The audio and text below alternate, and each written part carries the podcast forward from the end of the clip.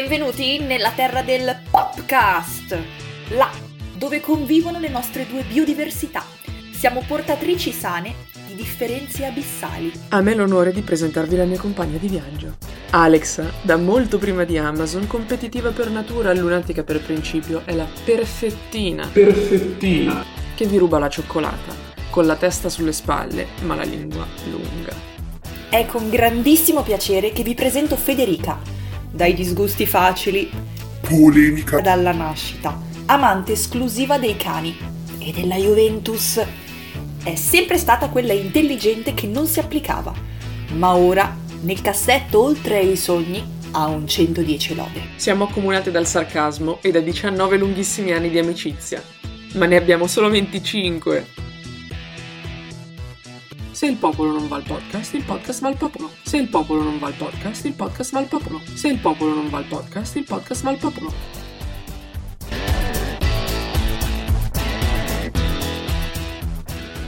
Amiche e amici del podcast, bentornati. La nostra chiacchierata di oggi sarà con Enzo Passaro. Ciao Enzo! Ciao, buongiorno! In quanto artigiano della parola, non potrai che stupirci con il nostro scioglilingua.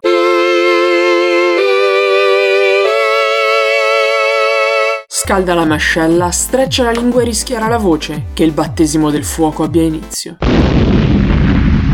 Signore e signori, in ascolto ricordate che se il popolo non va al podcast, il podcast va al popolo. Se il popolo non va al podcast, il podcast va al popolo. Se il popolo non va al podcast, il podcast va al popolo. Alla grandissima! Io direi di stilare una classifica per eh, lo scioglilingua. Ti mettiamo direttamente al primo posto. A proposito di mettere, io metto le mani avanti e parlo per entrambe. Siamo emozionatissime nell'averti come ospite, anzi, abbiamo ansia da prestazione. Probabilmente a fine puntata avremo forse imparato a gestirla. Infatti, tu su LinkedIn ti differisci uno sviluppatore di competenze, per cui la nostra curiosità è già schizzata alle stelle.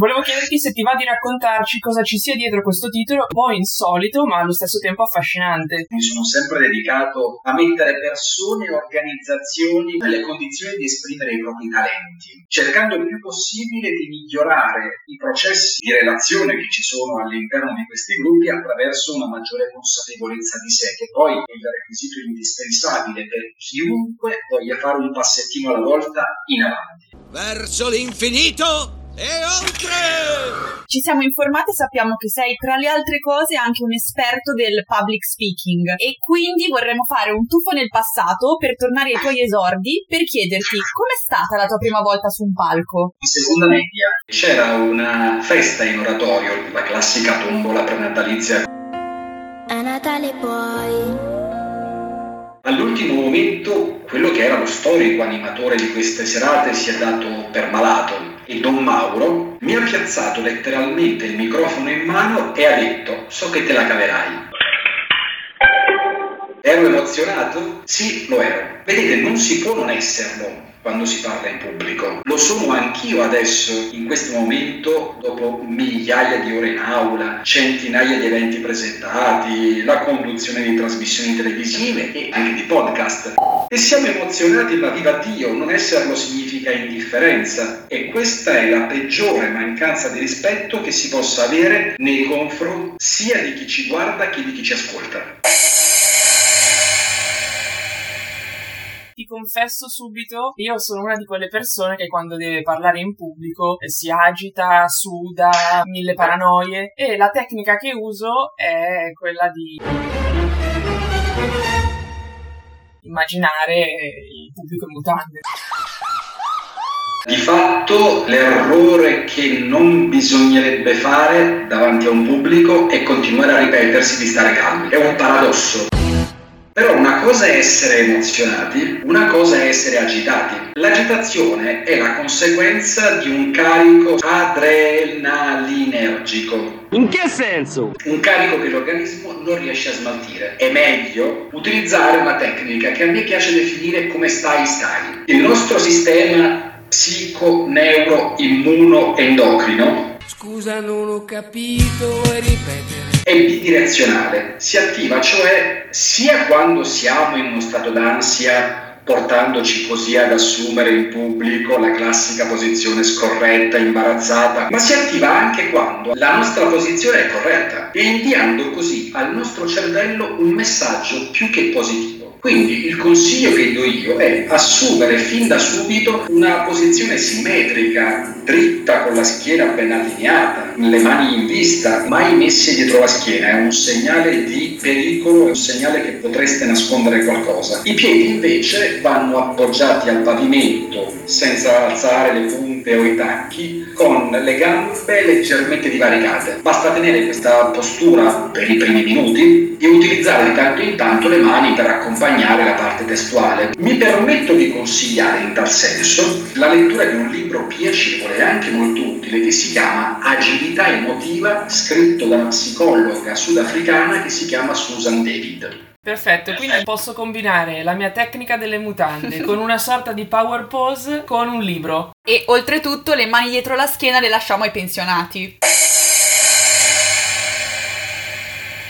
Dunque, siamo certe che speaker si possa anche diventare, non necessariamente dobbiamo nascerci. Dunque, ci vogliamo affidare alla tua consulenza e chiederti quali siano le tre cose da fare e da non fare assolutamente quando si parla davanti ad un pubblico. Primo, non dite cosa non si ha la possibilità o il tempo di fare, perché le persone vogliono sapere cosa noi siamo in grado di fare per loro e nel tempo che dedichiamo a loro. Secondo, non provateci nemmeno a imparare tutto a memoria perché al minimo inceppamento delle sinapsi, e succede, il rischio è quello di andare in tilt. Terzo, non esordire con allora, che è un avverbio di tempo che sta a indicare in quel momento, in quel tempo, e altrettanto vale per i famosi dunque, quindi. Si comincia sempre con un soggetto, un predicato e un complemento. Proposito invece delle tre cose da fare, innanzitutto indossare abiti coerenti col contesto. L'abito fa il monaco, sempre, anche se qualcuno poi storce il naso di fronte a questa affermazione, ma il nostro cervello intende alle semplificazioni, valuta il contesto intorno a sé come affidabile e rassicurante in base a ciò che vede.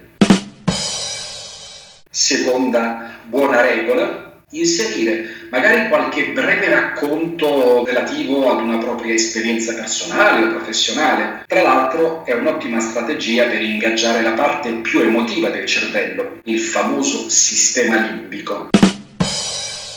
E terzo, chiudere sempre con i verbi declinati o all'indicativo presente o all'imperativo. Sono forme operative, direzionali, tipiche delle cosiddette call to action, che tra l'altro la parte razionale del nostro cervello, la neocorteccia, pretende per andare sul concreto. L'esempio è molto semplice. Chi fa e-commerce con successo, al termine del processo di scelta, scrive metti nel carrello, compra ora. Amatriciana o carbonara? Due cose tra cui è difficile scegliere. Mi sento quasi un condannato a morte. Sentiamo. Più o meno. La prima è già difficile, è la parola o l'immagine. La parola è il dono più grande che ci sia stato fatto nel corso del processo evolutivo. Le immagini sono bravi a lavorarli un po' tutti gli animali, a modo proprio. La parola è un dono che abbiamo solo noi, dovremmo esserne più consapevoli. Parole, parole, parole. Napoli o Trento? Trento perché mi ha dato delle possibilità che Napoli non mi avrebbe dato e mi ha dato una moglie fantastica e dei figli eccezionali. Formazione online o formazione offline? Formazione offline in presenza con l'interazione assoluta e completa su tutti e tre i livelli di linguaggio. Questo periodo ci ha costretti a fare della formazione online una soluzione che ci ha insegnato anche un modo diverso di relazionarci con gli altri e con lo strumento digitale, ma quando sono tornato in aula per me è stato un tuffo al mare dopo anni di astinenza dall'acqua salata. Nel mio toto scommesse, ti giuro, avrei scommesso tutto su Napoli e invece qui casca l'asino. Napoli mi ha dato i Natali, mi ha dato 24 anni di formazione straordinari, sia sotto l'aspetto personale che accademico che professionale. Tutti strumenti che ho avuto il piacere e l'opportunità di mettere in pratica quando poi a Trento ho trovato lo spazio giusto per affermare la mia persona, il mio modo di essere, il mio modo di concepire la quotidianità. Adesso volevo aprire una parentesi sul fallimento. Mi servo di una tua frase. Hai scritto in un articolo che chi fa sbaglia, ma chi lo ammette vince. Allora volevo chiederti di segnalarci un discorso particolarmente mal riuscito di un personaggio illustre e di spiegarci come avrebbe potuto fare per evitare un risultato così scadente. Io sono un maniaco dell'analisi dei linguaggi e quindi quando assisto a un discorso non posso fare a meno di notare ogni singolo particolare.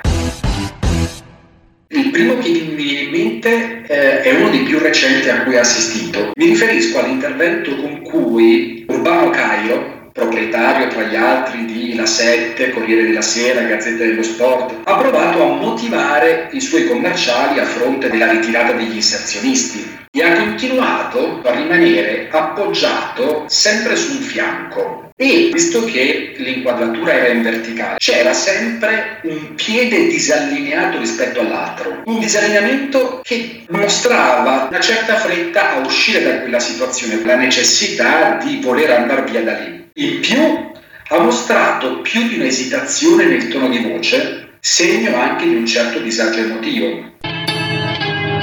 Avrebbe dovuto mantenere una posizione più simmetrica, parlare con un tono più profondo, più diaframmatico e poi dare dei messaggi di tipo operativo, direzionale, con l'utilizzo di indicativo presente e di imperativo per lanciare loro un messaggio di grande fiducia, molto motivante, che anche verso il finale del video non si coglie affatto. Purtroppo devo confessare che dopo questa registrazione forse avrò ancora più ansia di prima. Ora vorremmo analizzare con te una tematica che personalmente a me sta molto a cuore ed è quella della differenza di genere, ma dal punto di vista della comunicazione. Quindi ti chiediamo se esistono delle differenze tra uomini e donne nel modo di comunicare e se come crediamo la risposta sia sì, quali sono queste differenze principali? Innanzitutto sono più di quante si pensi. Il maschio utilizza prevalentemente termini pungenti, spigolosi rispetto alle donne che invece prediligono parole più morbide, rotondeggianti. Questo è stato tra l'altro dimostrato da un famoso esperimento. Il ricercatore chiese ad un campione di persone di associare i termini tachete e maluma a due diverse immagini una formata da linee rette, spigolose, l'altra invece da linee più curve, più morbide. Ebbene, nella maggior parte dei casi, e io ne ho la riprova tutte le volte che lo propongo in aula, tachete viene associata alla figura dalle linee spezzate, quindi più maschile. ¿Y cómo que le hacen los hombres? Así, así. Maluma invece ha quelle con linee curve, quindi più femminile. ¿A dónde le gustan las mujeres?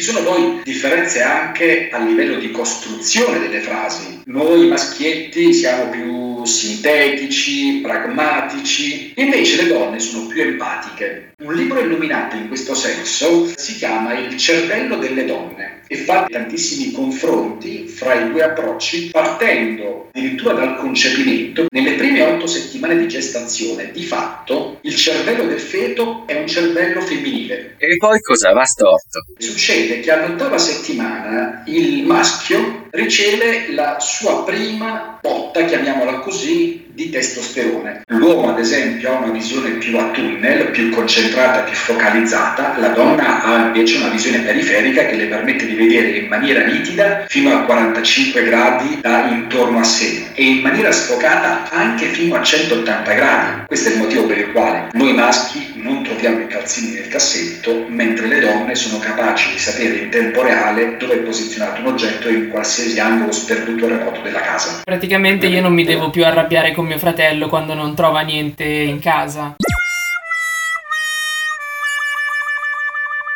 Vero e aggiungo anche, lo devi addestrare, uso questo termine un po' forte, devi fargli aprire lo sguardo e devi dire guarda intorno, devi dargli dei comandi perché è un maschio, quindi è un operativo. Esattamente come quando era un essere primitivo, per me contava l'animale con quelle caratteristiche che sbucava da una siepe e io in tempo rapidissimo dovevo mettermi a correre, concentrarmi su quell'oggetto. Ho ereditato questa forma molto focalizzata, questa visione a tunnel, però questo non significa che non abbiamo la possibilità di allargare questo spettro. Sono rimasta al devi dargli dei comandi perché è un maschio. È la mia nuova citazione preferita. Mi dispiace se comando io per un po'? Signor no, signore!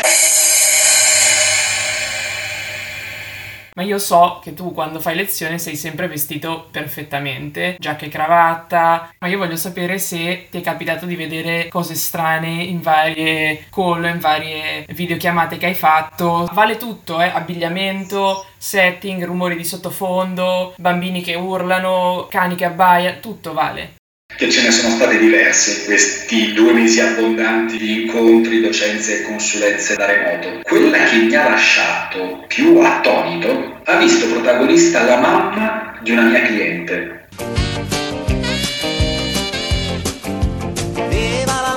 Questa signora non solo, come si vede abitualmente fare nelle case, ok, continuava a passare alle spalle della figlia, ma addirittura a un certo punto si è messa a stendere la biancheria intima delle donne di casa. Aveste visto la nonchalance della mamma con cui si sbizzarriva, tra l'altro molto minuziosa anche nel metterle sullo stand di biancheria, esemplare, mm, stilisticamente eccezionale. Praticamente anche loro hanno fatto formazione a te. Adesso vorrei eh, sfruttare un carattere che ti appartiene e che fa sempre audience, che è la napoletanità. Vorrei chiederti, ma come fa un napoletano come te a soffocare il suo accento con la dizione? Ma soprattutto, dici la verità, quando ti arrabbi lo fai in dialetto? Arrabbiarsi si può fare solo in dialetto. Tra l'altro il napoletano è un dialetto magico, conosciuto a tutte le latitudini grazie alla musica, al teatro. Nel caso di chi è nato con quell'inflessione dialettale, tra l'altro a casa mia si parlava in dialetto e ancora oggi con i miei genitori che abitano a Napoli, con i miei fratelli, io parlo in dialetto, però nel caso di chi parla in pubblico, nel caso di chi parla a, tra l'altro a platee eterogenee, ricordo sempre uno studio condotto dal team della Abertay University insieme a un'università tedesca, la Aachen University. Questo studio dimostra come l'attenzione su un modo diverso di pronunciare le parole rispetto a quelle cui siamo abituati comporta un vero e proprio costo fisiologico, perché il cervello deve di fatto effettuare una sorta di switch, uno scambio fra una forma linguistica e l'altra. Questo sforzo fisiologico, peraltro, può contribuire a un cambiamento dell'umore. Più gli accenti sono neutri, più chi ti ascolta potrà apprezzare meglio ciò che dici, concentrandosi esclusivamente sul contenuto del discorso, senza essere distolto da elementi estranei al contenuto. Ogni tanto però mi diverto in aula a estrarre dal cilindro qualche battuta in napoletano. Non avete idea di quanto mi intriga, adesso faccio questa confessione, fare un giorno una docenza proprio alle pendici del Vesuvio, sulla neurolinguistica magari. Voi immaginate che spettacolo che deve uscirne e prima o poi lo faccio, eh. Poi avvisaci, eh, perché veniamo anche noi. È arrivato il momento di Hot potato. dove l'unica regola è rispondere alla stessa velocità con cui si lancerebbe una patata bollente. Senza neanche rendercene conto siamo arrivati al momento clou del nostro podcast. Vai! Da bambino volevi diventare? Astronauta. Fai il verso di un animale. Canta una canzone. Dio quanto è bello. Una cosa che odi. L'ignoranza. Fai un'imitazione. The sauce. La parolaccia che dici più spesso. Porco di quel cane. L'applicazione di cui non puoi fare a meno. Spotify. Un cantante che ascolti di cui ti vergogni. Amedeo Minghi. Non so dire basta a? Pizza. Parla in dialetto. Sapere. Una cosa che ami. Mia moglie e i figli. Inventa una parola. Perbaccolina. Un personaggio che stimi. Don Lino Zatelli. Inventa una rima rap. Questa è fantastica, tutto ciò che c'è, c'è già e non mi viene, questa sono in difficoltà. Hai già stravinto, non conto neanche. Federica era in grandi difficoltà ad appuntarsi tutto. A un certo punto credevo anche che qualcuno ti avesse passato le nostre domande sotto banco. Sulla parolaccia, è una parolaccia politically correct che ci hai detto. Non sono molto pornofonico. In aula, ad esempio, dico parolacce, ma sono solitamente delle parolacce che hanno più colore che non volgarità.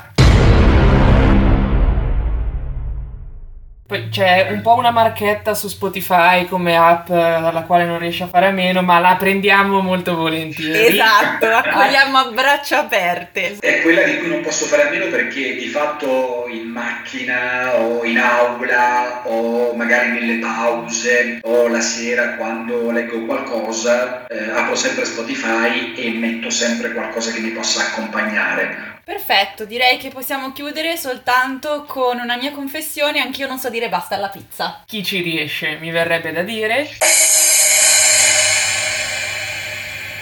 Tra l'altro ti abbiamo fatto parlare in dialetto, io mi accodo direttamente a questo spunto e le parole che siano in dialetto o meno contano e sono in grado di influenzare le persone. La cosa che voglio chiederti però è se i linguaggi possono avere significati diversi a seconda del ricevente del messaggio. I linguaggi hanno quasi sempre significati diversi a seconda dei filtri utilizzati dal ricevente. L'essere umano elabora il linguaggio in entrata attraverso quella che si chiama area di Broca o area del linguaggio articolato. Prende il nome da Paul Broca, il medico e anatomista francese che per primo la descrisse verso la fine del 1800 ed è una parte dell'emisfero cerebrale dominante. Questa elaborazione avviene attraverso una combinazione di filtri sensoriali, emotivi, culturali, educativi e attraverso anche i cosiddetti biases eh, distorsioni cognitive. Questi filtri generano per esempio a un trentino o a qualche sardo una sensazione spiacevole alla parola odore, perché in queste località può essere sinonimo di puzza,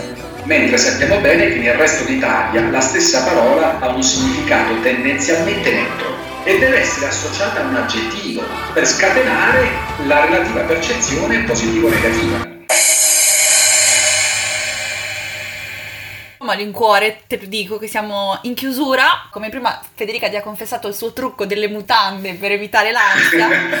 Io ti confesso che c'è una cosa che so fare malissimo e quella cosa è mentire.